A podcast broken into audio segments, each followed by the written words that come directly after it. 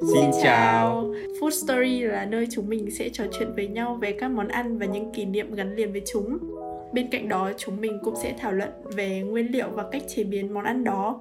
Hy vọng sẽ đem tới những góc nhìn mới mẻ và thông tin thú vị tới mọi người.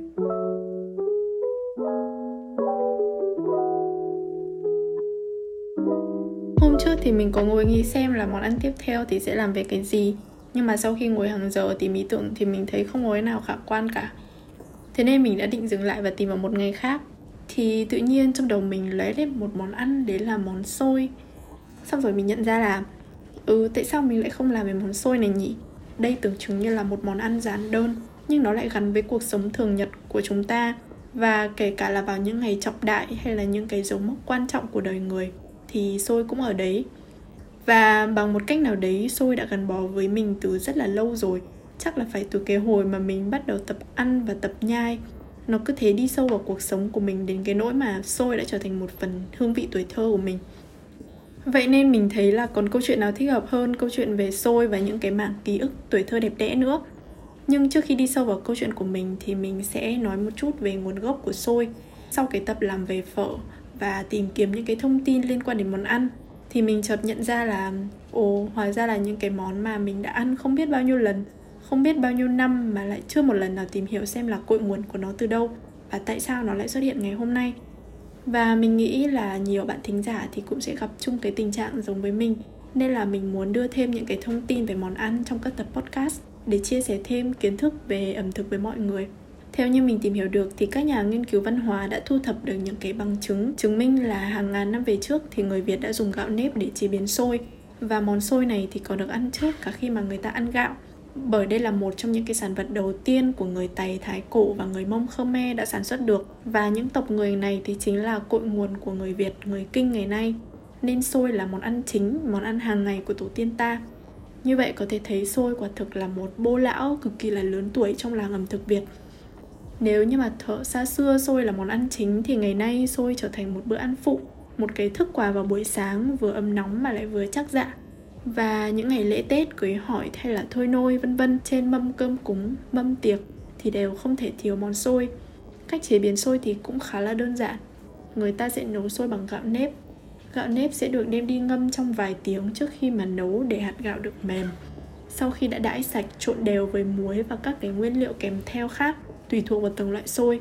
Có thể là đậu xanh, đậu đỏ, lạc, ngô hay là ruột gốc, vân vân. Sau đấy các nguyên liệu sẽ cho vào chõ hay là sửng và đặt vào nồi đun cách thủy trong lửa nhỏ để cho cái hạt xôi được chín dẻo. Thường thì người ta sẽ nấu xôi bằng một cái loại nồi chuyên dụng.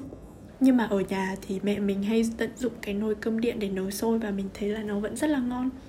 Xôi thì có mặt ở hầu hết các cái địa phương và có rất là nhiều kiểu kết hợp nguyên liệu từ động vật cho đến thực vật khác nhau. Chưa kể là mỗi mùa thì lại có những cái loại xôi phù hợp khác nhau nữa. Xôi dễ chế biến, dễ biến tấu, dễ ăn và tiện lợi, có thể ăn mãi mà không chán. Thế nên là không khó gì để bắt gặp một cái hàng xôi khi mà mình đi trên đường ở bất kỳ đâu. Bây giờ chúng ta hãy cùng thử tạm dừng cái podcast này lại và đếm xem là chúng ta đã ăn bao nhiêu loại xôi. Mình nghĩ là ít nhất cũng phải trên năm đầu ngón tay đấy. Để mình thử trước nhé. Những cái loại xôi mà mình từng ăn thì có thể kể đến là xôi lạc, xôi ngô, xôi xéo, xôi đậu xanh, đậu đen, xôi gấc, xôi ngũ sắc, xôi chim, xôi chè, xôi cốm, xôi thập cẩm, xôi lá dứa, vân vân vân nói chung là ít nhất thì mình thấy là mình cũng phải ăn được trên 10 loại xôi rồi ấy.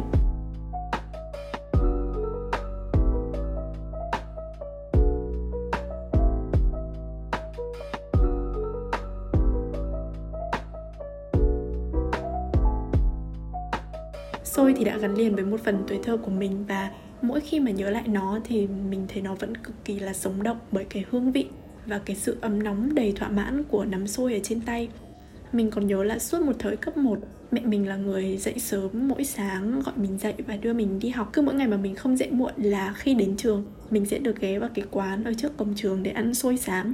Mình cực kỳ là thích Cái quán đấy thì bán chủ yếu là những cái đồ ăn vặt này, Đồ chơi cho tụi trẻ con. Mấy cái đồ giải khát như là sữa chua hay là kem mà bác ấy tự làm. Và trước cửa tiệm của bác ấy thì sẽ có một cái bàn gỗ siêu to. Trên đấy thì sẽ bày tất cả những cái thứ đồ ăn vặt rồi đồ chơi ba phía của cái bàn thì sẽ là ba cái ghế dài. Còn bác ấy thì sẽ đứng đằng sau cái bàn để bán hàng. Và khu phía sau của bác thì sẽ là khu bàn ghế để ăn uống. Mình nhớ là hồi đấy bác chỉ bán xôi lạc thêm ruốc thôi. Mà không hiểu sao là mình cực kỳ si mê cái món đấy. Mình vẫn nhớ cái cảm giác trên tay mình được cầm bao ni lông đựng xôi nóng hổi. Có thêm một chút ruốc. Uh, nó nóng đến cái nỗi mà thường là mình sẽ nhận cái túi xôi và mình ôm nó vào lòng để nó truyền cái hơi nóng vào quần áo, vào bụng của mình, rồi mình mới có thể cầm ở trên tay được. Không biết là mọi người thì sẽ ăn xôi như thế nào. Còn mình thường là mình sẽ lấy tay xong rồi mình dàn đều cái phần ruốc, rồi mình nắm cho cái phần xôi bao quanh lấy cái phần thịt ruốc đấy. Xong rồi mình sẽ nắm nó thật là chặt, đến cái nỗi mà hạt xôi nó sẽ nát ra, rồi nó quyện vào nhau như là bánh giấy.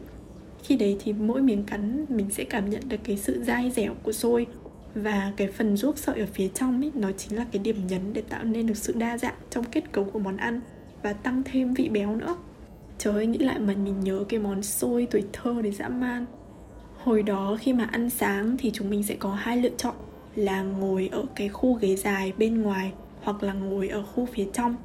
Mình thì mình thích ngồi ở cái chỗ ghế dài hơn, bởi vì ngồi ở đây thì mình sẽ được ngắm nhìn những cái đồ ăn vặt này, những cái món đồ chơi và mình thường là mình sẽ xem xem là những cái món đấy giá tiền bao nhiêu, món mình thích thì đã bị mua hay chưa, và có món đồ chơi nào mới hay không.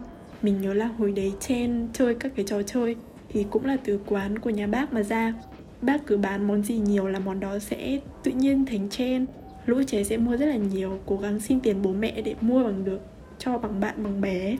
Như là chen về hình dáng búp bê này chen ngâm hạt nở bảy sắc cầu vòng rồi chen thể bài nhân vật vân vân rất là nhiều. Hồi đấy thì hầu như là đứa nào cũng sẽ được bố mẹ đưa đi học và vào quán của bác ăn xôi sáng.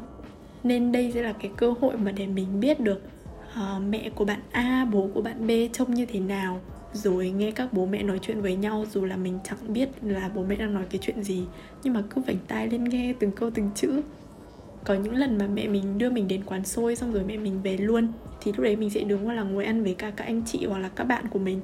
Hồi đấy thì còn có mấy cái trò kiểu nắm xôi, xem là xôi của ai đẹp hơn, hoặc là nhiều khi mãi nói chuyện quá, tiếng trống trường reo lên, xong rồi cả lũ bắt đầu nhét hết đống xôi dở vào mồm. Và rồi chạy nhanh qua cổng trường.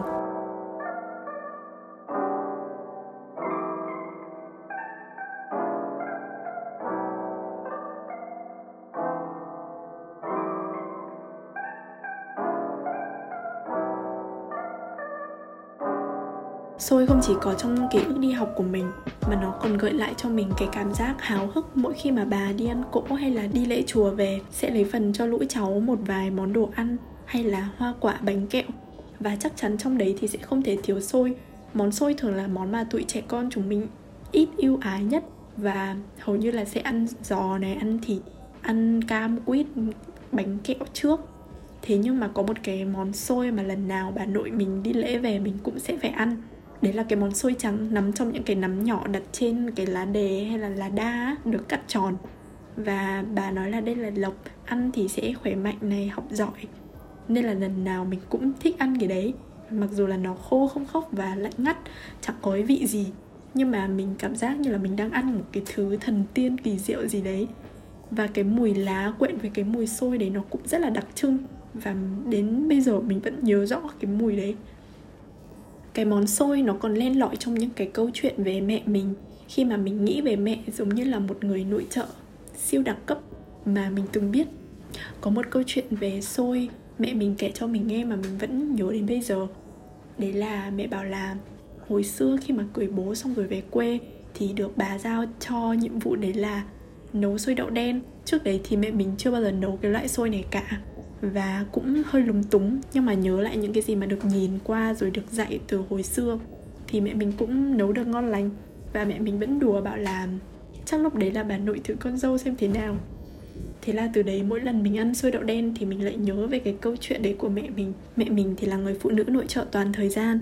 Mình rất là hâm mộ mẹ mình bởi vì mẹ mình có thể làm 7749 công việc mà việc nào cũng hoàn hảo hết.